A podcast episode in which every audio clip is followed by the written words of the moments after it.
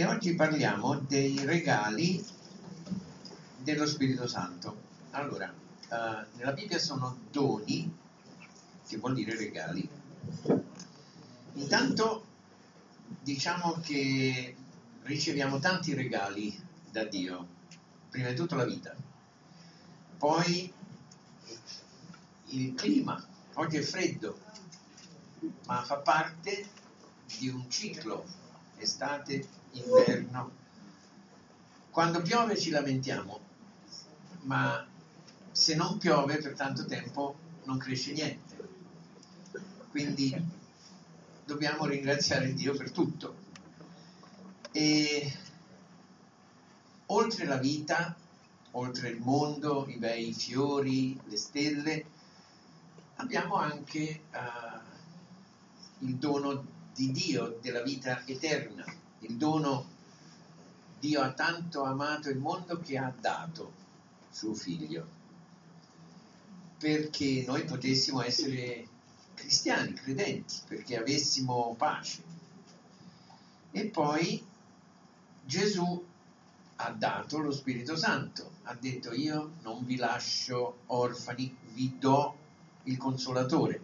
Quindi Dio Padre dà il figlio, il figlio dà lo Spirito Santo, lo Spirito Santo dà regali, regali, doni, chiamateli come volete, uh, a volte lo sappiamo, a volte non lo sappiamo, però questi doni sono nella Bibbia e oggi vogliamo guardare qualche cosa insieme. Il settimo punto è i doni dello Spirito Santo per edificazione, esortazione, consolazione. Questo lo vedremo nel corso. Allora, qui c'è da fare molti clic. Grazie vedete che ci sono due testi, i doni dello Spirito Santo. Di solito noi siamo abituati a 1 Corinzi 12, che è questo. Però c'è anche un altro elenco, che è Romani, lo vedremo dopo. 1 Corinzi 12 dice, circa i doni spirituali, vedete che la parola doni è tra parentesi, poi vediamo perché. Circa i doni spirituali, fratelli, non voglio che siate nell'ignoranza. Voi sapete che quando eravate pagani eravate trascinati dietro agli idoli muti, secondo come vi si conduceva. Perciò vi faccio sapere che nessuno, parlando per lo Spirito di Dio, dice Gesù è anatema, che vuol dire nessuno parlando per lo Spirito di Dio dice Gesù, eh, anatema voleva dire qualcosa di brutto, Gesù è cattivo, è brutto, eccetera. Se tu hai lo Spirito di Dio non dirai quello. E nessuno può dire Gesù è il Signore se non per lo Spirito Santo. Quindi quando uno di noi dice Gesù è il Signore, vuol dire che lo Spirito Santo ti ha aiutato a capirlo. Ora, vi è diversità di doni, ma un medesimo Spirito vi è diversità di ministeri, ma un medesimo Signore. Vi è varietà di operazioni, ma un medesimo Dio. Ora, questo non si vede molto, questo coso rosso, però vedete che c'è diversità di doni, uno Spirito. Diversità di ministeri, un Signore, Gesù. Diversità di operazioni, un Dio Padre, che opera tutte le cose in tutti. Quindi c'è la Trinità che dona. Ora, a ciascuno è data, sempre il pallino, a ciascuno è data, che vuol dire ciascuno? Tutti, giusto? Ognuno, tutti, ciascuno. So, ciascuno riceve la manifestazione dello Spirito, tutti, non, non solo qualche santo, tutti. A ciascuno è data la manifestazione dello Spirito per il bene comune. Anche questa parola, anche questa parola comune. Uh, tutti riceviamo qualcosa dallo Spirito per il bene del, del gruppo, non il bene di uno solo, per il bene comune. E poi c'è un elenco, A uno è data, mediante lo Spirito, parola di sapienza, a un altro parola di conoscenza, secondo il medesimo Spirito, a un altro fede, mediante il medesimo Spirito, a un altro doni di guarigione per mezzo del medesimo Spirito, a un altro potenza di operare miracoli, a un altro profezia, a un altro discernimento degli spiriti, a un altro diversità di lingue, a un altro interpretazione delle lingue. Ma tutte queste cose, se ci avete fatto caso, sono nove, nove regali o nove doni, tutte queste cose le opera l'unico e medesimo Spirito, distribuendo i doni a ciascuno in particolare come vuole. A ciascuno, ognuno riceve un dono dallo Spirito Santo. Quando tu preghi, Signore, dammi il tuo Spirito Santo, ricevi con lo Spirito Santo, ricevi anche un dono. E il dono non lo scegli tu, è dato a ciascuno come vuole lo Spirito. E quindi sono diversi. Ora, uh, facciamo l'altra lista. Romani 12, questa non la leggiamo così spesso. Avendo pertanto doni differenti, perché siamo tutti diversi, secondo la grazia che ci è stata concessa, se abbiamo dono di profezia, profetizziamo conformemente alla fede. Se di ministero, uh, la parola ministero in greco è diaconia, se di diaconia, attendiamo alla diaconia, se di insegnamento, all'insegnare, se di esortazione, al esortare. Esortare vuol dire tirare su qualcuno che sta giù. Chi dà, quindi è un dono, chi dà, dia con semplicità. Anche essere generosi è un dono. Non tutti sono generosi, qualcuno ogni tanto scopre che vuole essere generoso. È un dono per gli altri. Chi presiede, chi, presiede chi, chi dirige la Chiesa, chi dirige il culto, lo faccia con diligenza.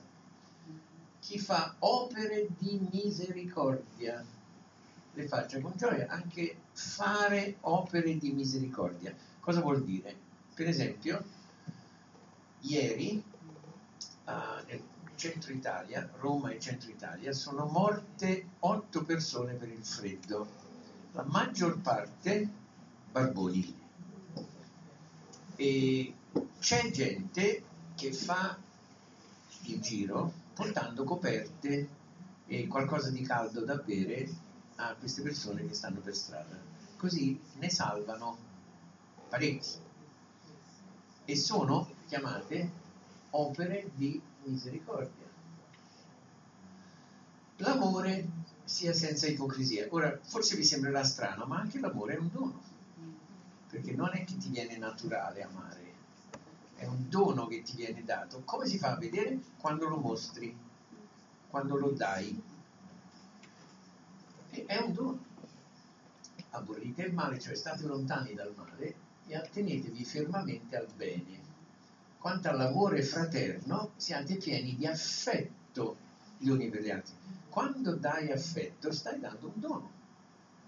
Eh, potresti essere blocco di ghiaccio, però se tu dai affetto, stringi la mano, abbracci, fai una botta sulla spalla o qualsiasi cosa, tu stai facendo un dono all'altra persona.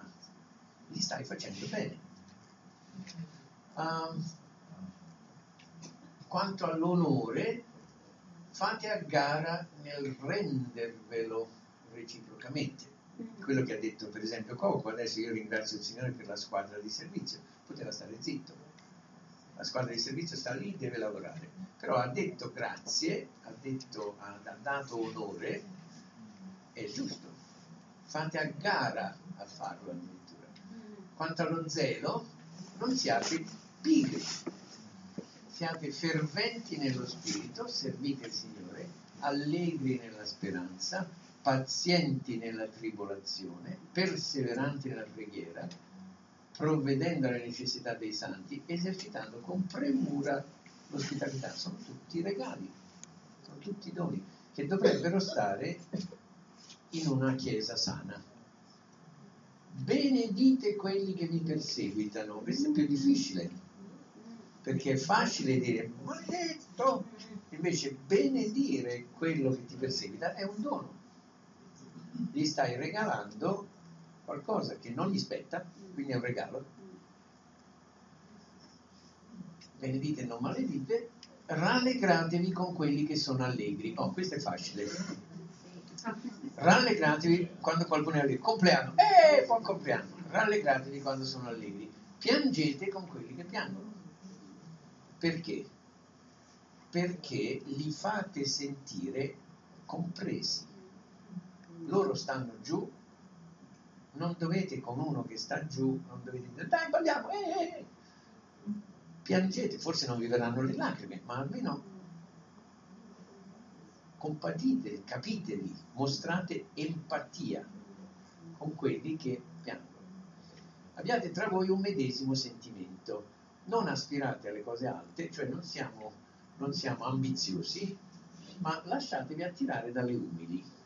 E poi per finire, non vi stimate saggi da voi stessi. Vedete, questa è una lista di doni che di solito non mettiamo. I doni dello Spirito Santo, quelle cose che si vedono. Queste invece sono cose che sono dentro, nella tua voglia di essere generoso, di mostrare gratitudine. Ok, clic.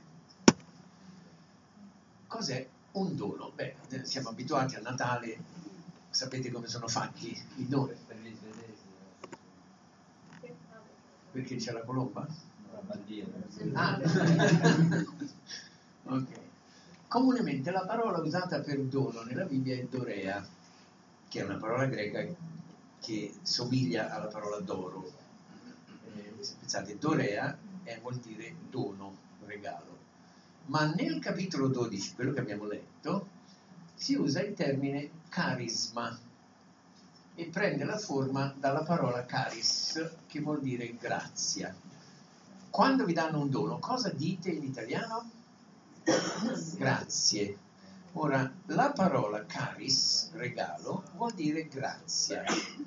Forse abbiamo sentito ho avuto una grazia. Che vuol dire? Dio è stato buono con me, ho avuto un dono, ho avuto un regalo, ho avuto un miracolo. Caris vuol dire grazia e quando tu ricevi una grazia dovresti dire Grazie. Come abbiamo fatto oggi. I carismi sono la tangibile, visibile, toccabile manifestazione della presenza di Dio tra noi, il contrario degli idoli muti. Testo che capisco. Se tutti profetizzano e entra qualche non credente o qualche estraneo, è convinto da tutti, è scrutato da tutti, i segreti del suo cuore sono svelati Così, gettandosi con la faccia a terra, adorerà Dio proclamando che Dio è veramente tra voi. Quindi i doni convincono gli scettici che Dio c'è. L'altro clic. Voi sapete che quando eravate pagani eravate trascinati dietro gli idoli muti, secondo come vi si conducevano.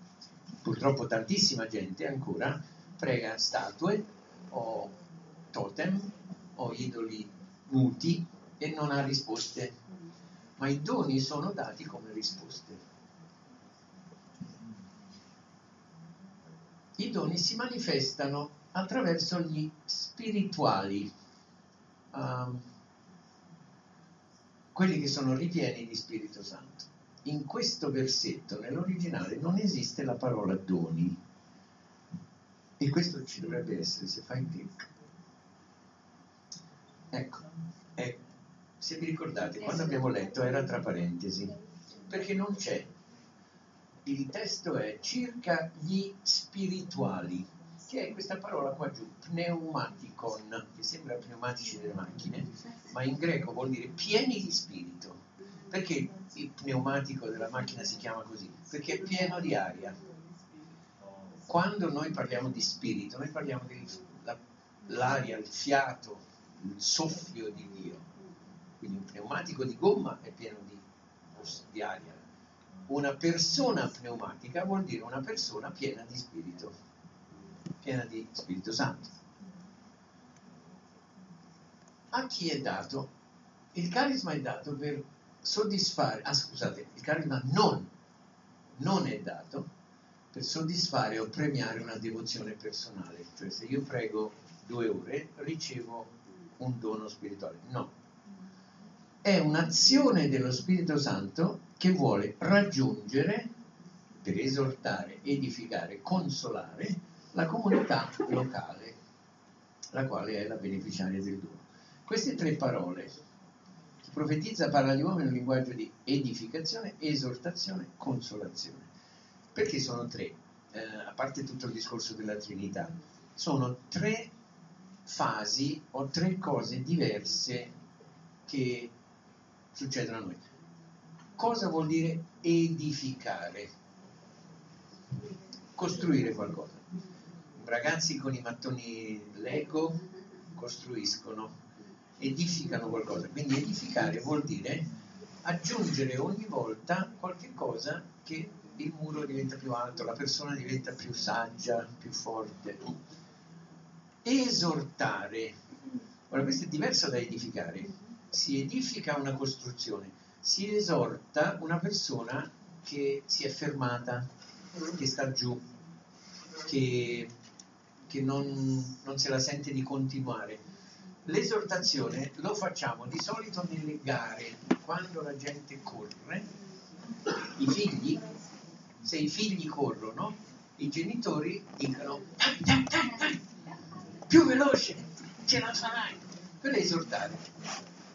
Quindi è incoraggiare, se vogliamo, sì. Consolare, quando uno piange, si consola, lo consoli.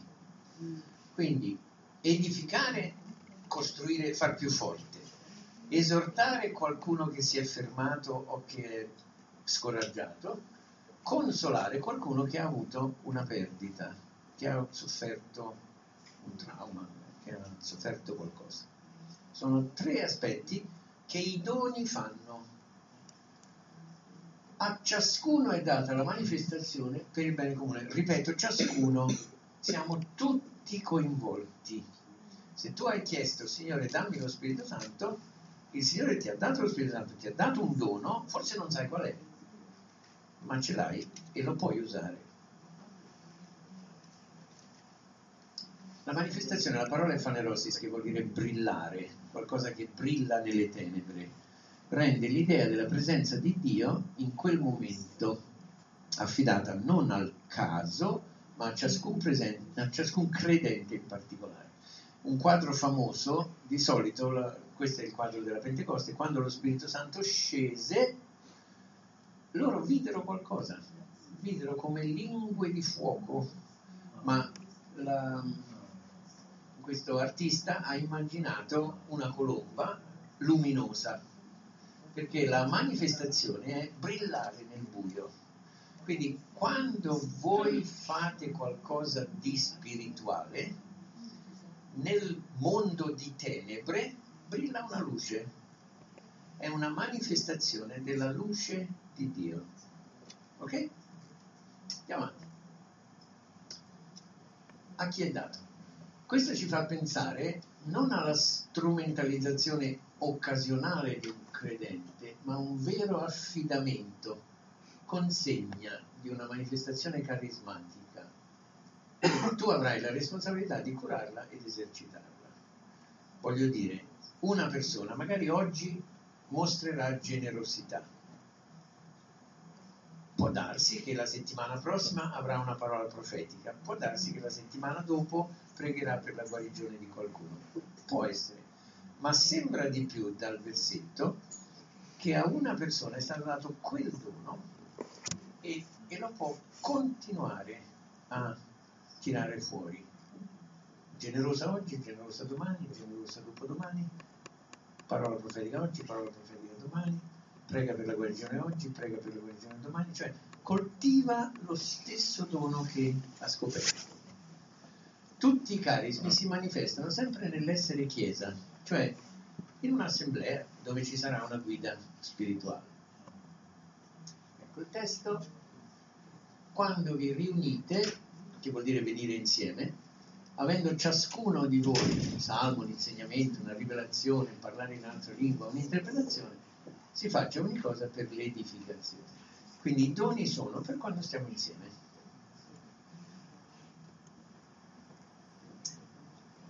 Quasi tutto, noi abbiamo letto prima Corinzi 12, quasi tutto il capitolo 14 ci mette in guardia da certi abusi di carismi come dobbiamo stare attenti come uomini maturi a gestire affinché tutto sia fatto con ordine e decoro.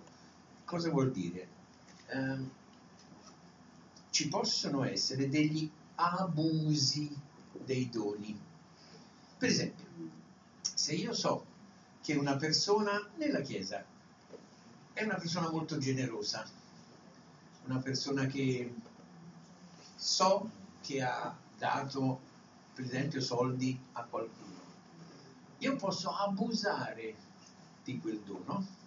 Basta che vado dalla persona e dico, lo sai, sto molto male, ho bisogno di soldi. Se lo faccio abbastanza convincente, convinco una persona generosa ad aiutarmi. Ma c'entra lo Spirito Santo in questo? Ho fatto tutto io. E anzi ho sfruttato la persona e questo si può fare anche con le guarigioni. E purtroppo succede. Mi ricordo in un incontro dove traducevo, um, c'era stato il tempo di lode, il tempo di canto, e è stato chiesto, allora, se qualcuno è stato guarito durante questo tempo di lode, venga avanti a testimoniare. E qualcuno è venuto e il predicatore che stava lì ha detto allora la prima persona che era venuta perché doveva testimoniare che il Signore l'aveva guarito di qualche cosa il predicatore gli ha detto allora adesso io pregherò per la tua guarigione quello era venuto davanti per testimoniare che era già guarito e così facendo il predicatore diceva, ora io prego per la tua guarigione, così mi prendo il merito. Questo è un abuso del dono. Dobbiamo starci attenti. Please. Fratelli, non siate bambini quanto a ragionare, siate bambini quanto a malizia, cioè eh, non siate maliziosi, ma quanto a ragionare siate uomini compiuti. Infatti, tutti potete profetare, profetizzare, questo è vecchio italiano antico, a uno a uno, perché tutti imparino e tutti siano incoraggiati. Quindi lo scopo del dono è di insegnare e di incoraggiare. Ogni cosa sia fatta con dignità e con ok? Clic. Come si dicevano? La strada per eccellenza per ricevere i doni e manifestarli è l'amore. Allora abbiamo detto, la lista è 1 Corinzi 12, capitolo 14 mette in guardia contro l'abuso, il capitolo 13 è come si ricevono, che è il capitolo sull'amore.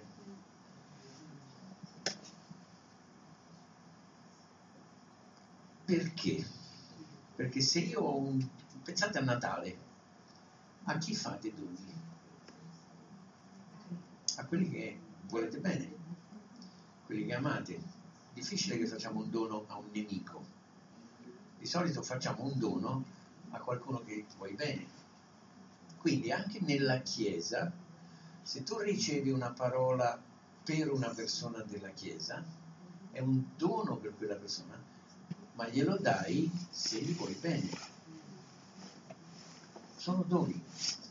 Una persona sta male, tu preghi per quella persona se gli vuoi bene. La chiave è l'amore. Eh, tu dai qualcosa perché vuoi amare, vuoi aiutare. Desiderate la, doni maggiori, vi mostrerò una via che è la via per eccellenza. E poi tutto il capitolo è sull'amore. Ok? tutti coloro che sono battezzati dallo Spirito Santo hanno doni spirituali, ma non tutti lo sanno, perciò non li esercitano. Certamente in ogni cosa spirituale c'è bisogno di fede per riceverla ed esercitarla. Cosa vuol dire avere fede per esercitare un dono? Io sento nel cuore, per esempio, non lo so, potrebbe essere per esempio che Betty, sento che Betty sta male, lo sento io, non mi ha parlato Betty, sento che sta male e dico Signore, è come se tu mi dici vai da Betty, incoraggiala, prega per lei perché sta giù, ma lei non mi ha detto niente, ok? Solo un esempio. Eh? Se io sto fermo, sto zitto, non ci vado, non le do niente, non le do incoraggiamento, non prego per lei, sono blocco di ghiaccio. Se ci vado, le do qualcosa e questo è un passo di fede. Esercito la fede, faccio un passo e dico God bless you Betty, have a wonderful time at home, be blessed with your family. Se lo dico è un passo di fede, perché penso che il Signore mi ha messo Betty davanti, mi ha messo Betty nel cuore, perché lei ha bisogno e il Signore vuole usare me per aiutare in qualche cosa. Ok? È un passo di fede farlo. Si può benissimo stare fermi, non faccio niente, non rischio. Però se lo fai è una benedizione, è un dono. Andiamo avanti.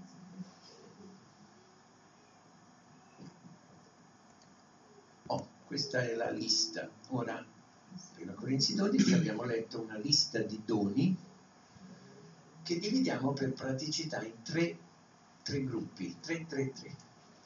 Il primo gruppo è un pensiero soprannaturale, rivela quello che Dio pensa, la, come se Dio ti, ti mette un pensiero dentro in particolari situazioni. I doni di pensiero manifestano l'onniscienza, cioè che Dio sa tutto. Come fa Dio ad aiutare qualcuno in una chiesa? Dio sa che qualcuno sta in una certa situazione, ma noi non lo sappiamo. Allora Dio mette un pensiero in testa di qualcuno per quella persona. Quindi il dono arriva a te, ma è per un'altra persona. È un passo di fede che tu devi andare e dirglielo. Sono tre. Primo, parola di sapienza. Ora qui c'è un passo, non c'è bisogno di leggerlo tutto, ve lo racconto. I farisei volevano intrappolare Gesù. E allora gli dicono una volta, Maestro, noi sappiamo che parli e insegni rettamente, non hai riguardi personali, sei una brava persona. È lecito o no pagare il tributo a Cesare? Non c'entra niente prima gli fanno i complimenti, poi gli fanno una trappola. Perché una trappola? Se Gesù diceva è lecito, loro avrebbero detto sei un servo dei romani. Se Gesù diceva non è lecito, loro avrebbero detto sei un ribelle, sei un ladro. Quindi era una trappola. Cosa fa Gesù? Lo sapete? Gli chiese una moneta e gli disse di chi è l'effigie, di chi è la faccia sulla moneta? Di Cesare. E lui disse, rendete a Cesare quello che è di Cesare e a Dio quello che è di Dio. Cioè fate gli onesti. Se sono tasse, sono lecite, sì, allora pagatele. Però date a Dio quello che spetta a Lui. Non pensate solo di intrappolare la gente con domande difficili. E questa è parola di sapienza una parola che risolve una situazione difficile. Vi sarà successo qualche volta, per esempio, nelle feste, di stare a tavola, tante persone, amici, famiglia, parenti, e succede qualcosa di scomodo. è una parola di sapienza che mette pace in una situazione potenzialmente esplosiva.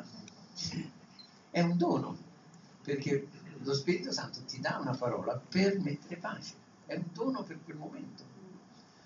Ok, secondo gruppo, parola di conoscenza.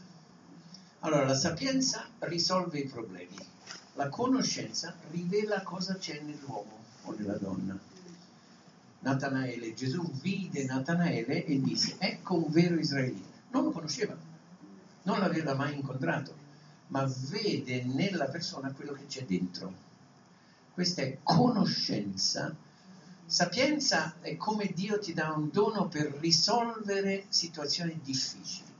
Conoscenza, Dio ti dà il dono di sapere cosa c'è nel cuore della persona, guardarli dentro in un certo senso.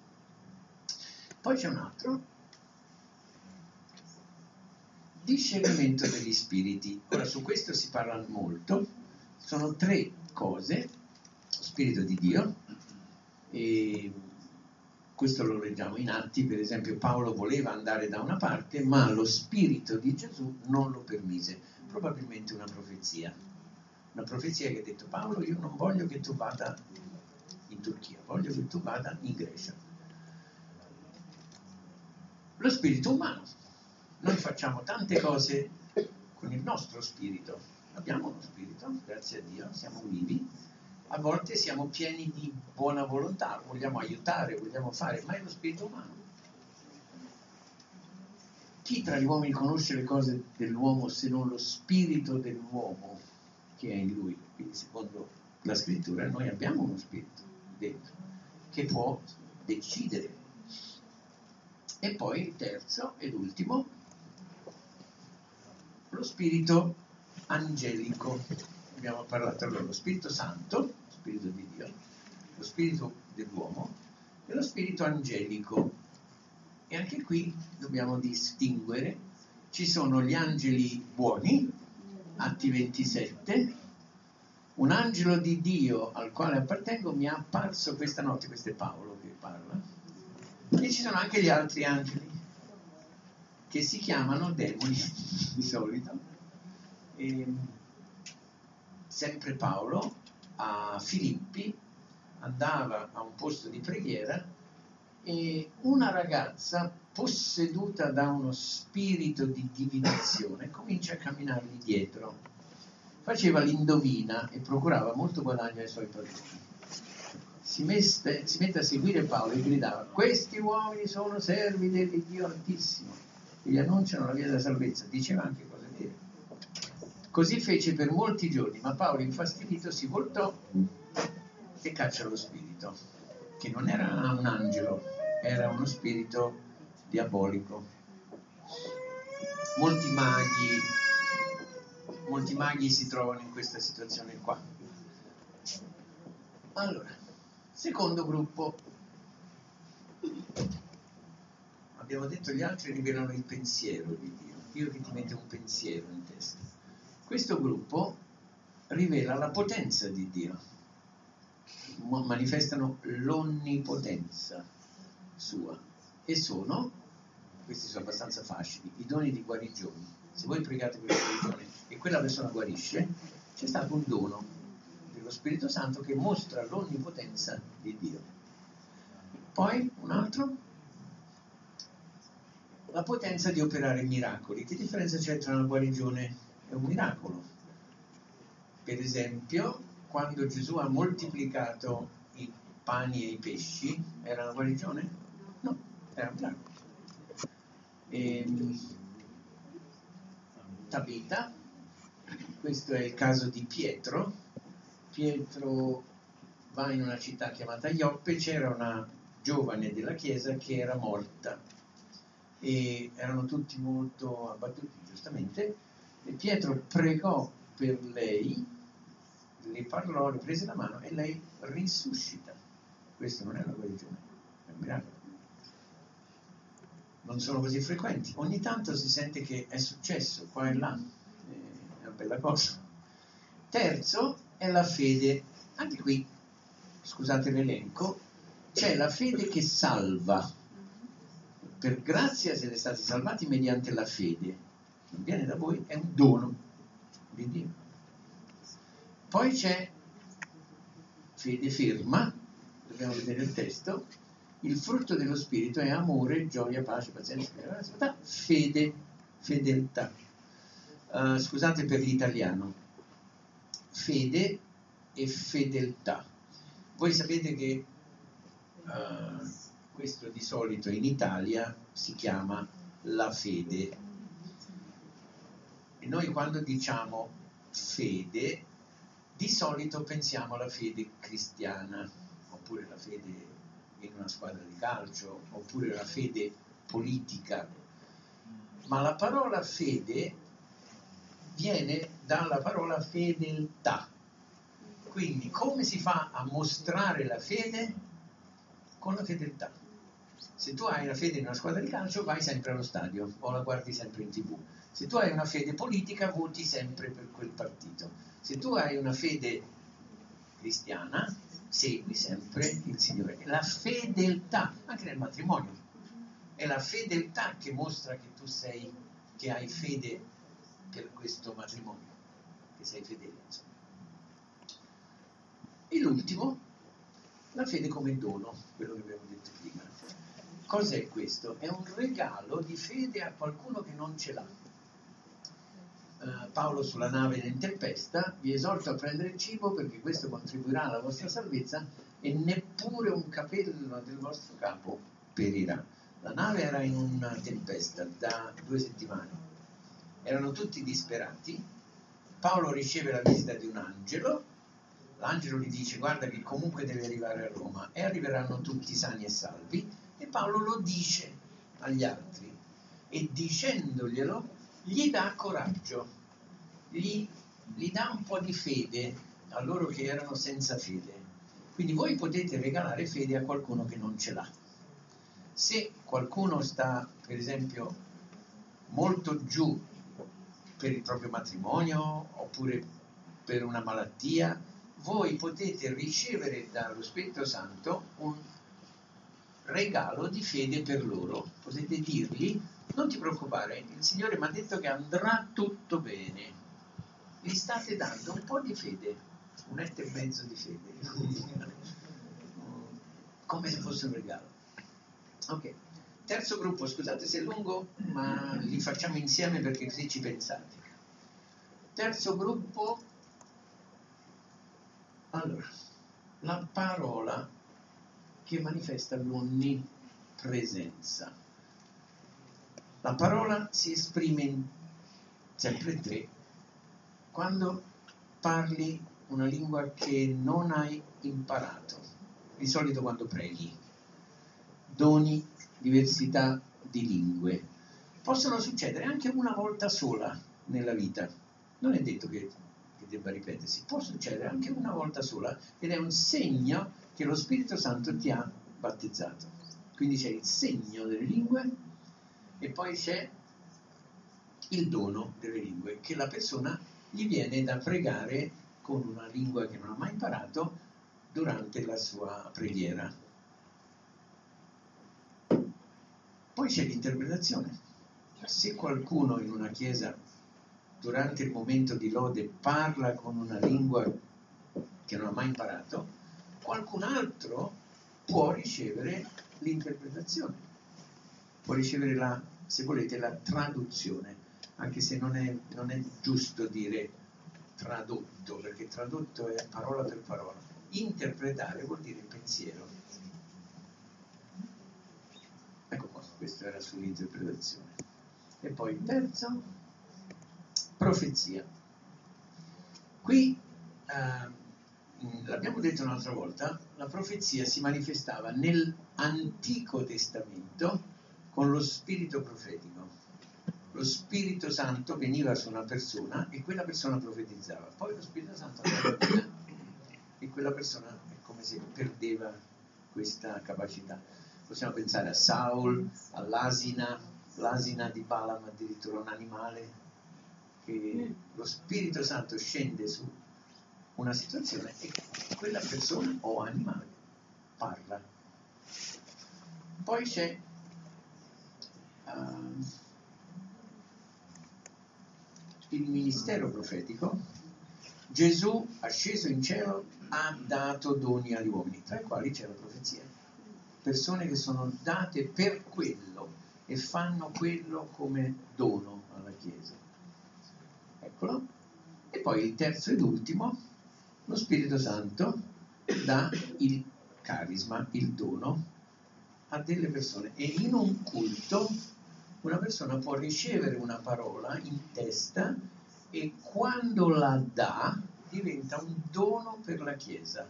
Lo Spirito Santo dice che passerete un periodo difficile ma ne uscirete vincitori, per dire. Per dire. Eh, un esempio di atti, c'è una, una chiesa, Cesarea, dove il responsabile della chiesa, un certo Filippo, aveva quattro figlie non sposate che tutte e quattro profetizzavano. Ora, abbiamo finito un po' tutto il discorso, scusate l'attenzione che avete fatto, la conclusione. Questo non lo so se si vede, dovrebbero essere due mani che pregano nelle nuvole. Hanno, hanno fatto una specie ha fatto una specie di foto. Sì.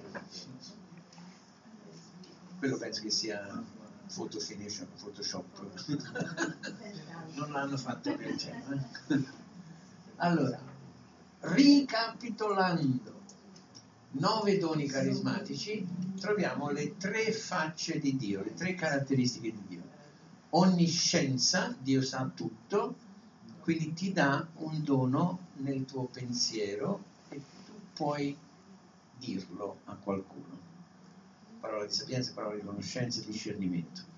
Onnipotenza, eh, onnipotenza, Dio vuole fare qualcosa, guarigioni, miracoli, eh, potenti operazioni.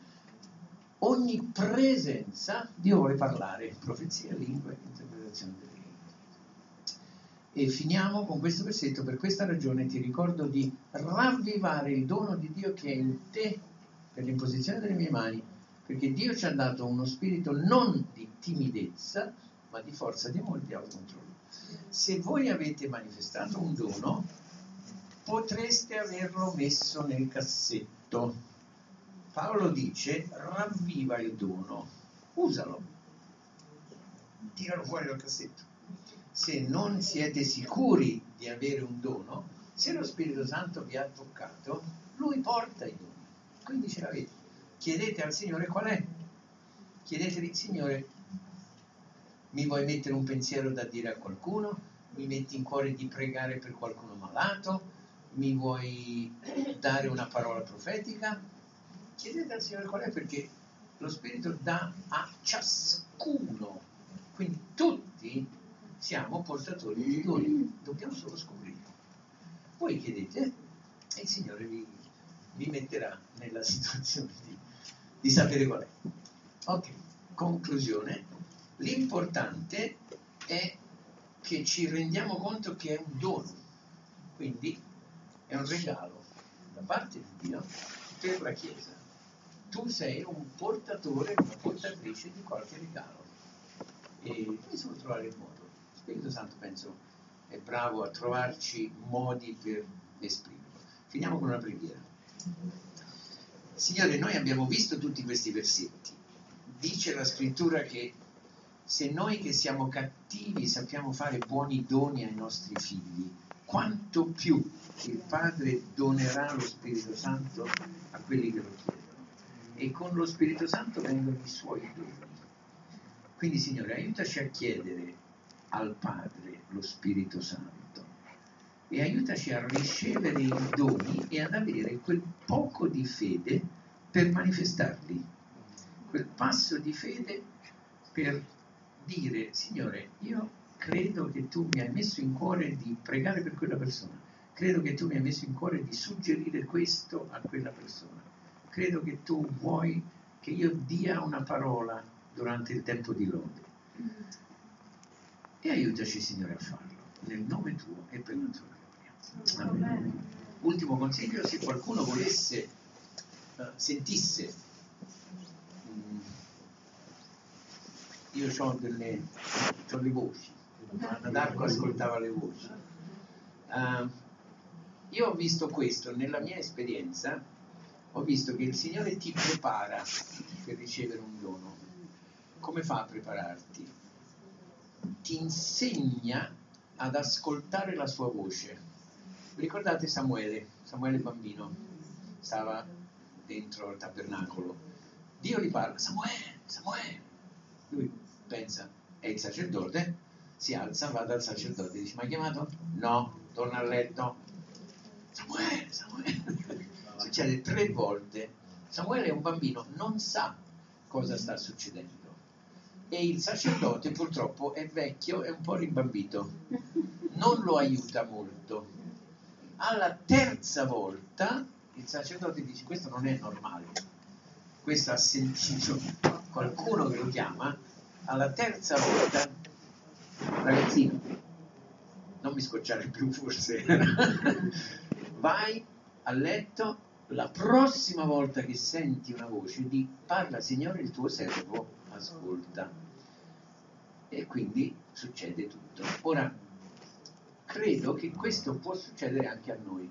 Se tu sai, sei in un culto e ti viene una vocina e dice adesso prega quello e prega quello, oppure ti viene una vocina e dice adesso canteranno questo canto e cantano quello. Oppure ti viene una vocina che dice oggi la predica sarà su questo soggetto e succede, allora è Dio che sta cercando di avere la tua attenzione. Perché una volta che tu impari che quella è la voce di Dio, quando Dio ti dice parla, sai che è Lui e hai più tranquillità per parlare. È sempre un passo di fede e Dio ti prepara, Dio vuole usarci, vuole usarti. Quindi lasciamoci usare perché è un dono per la, la Chiesa, per l'utile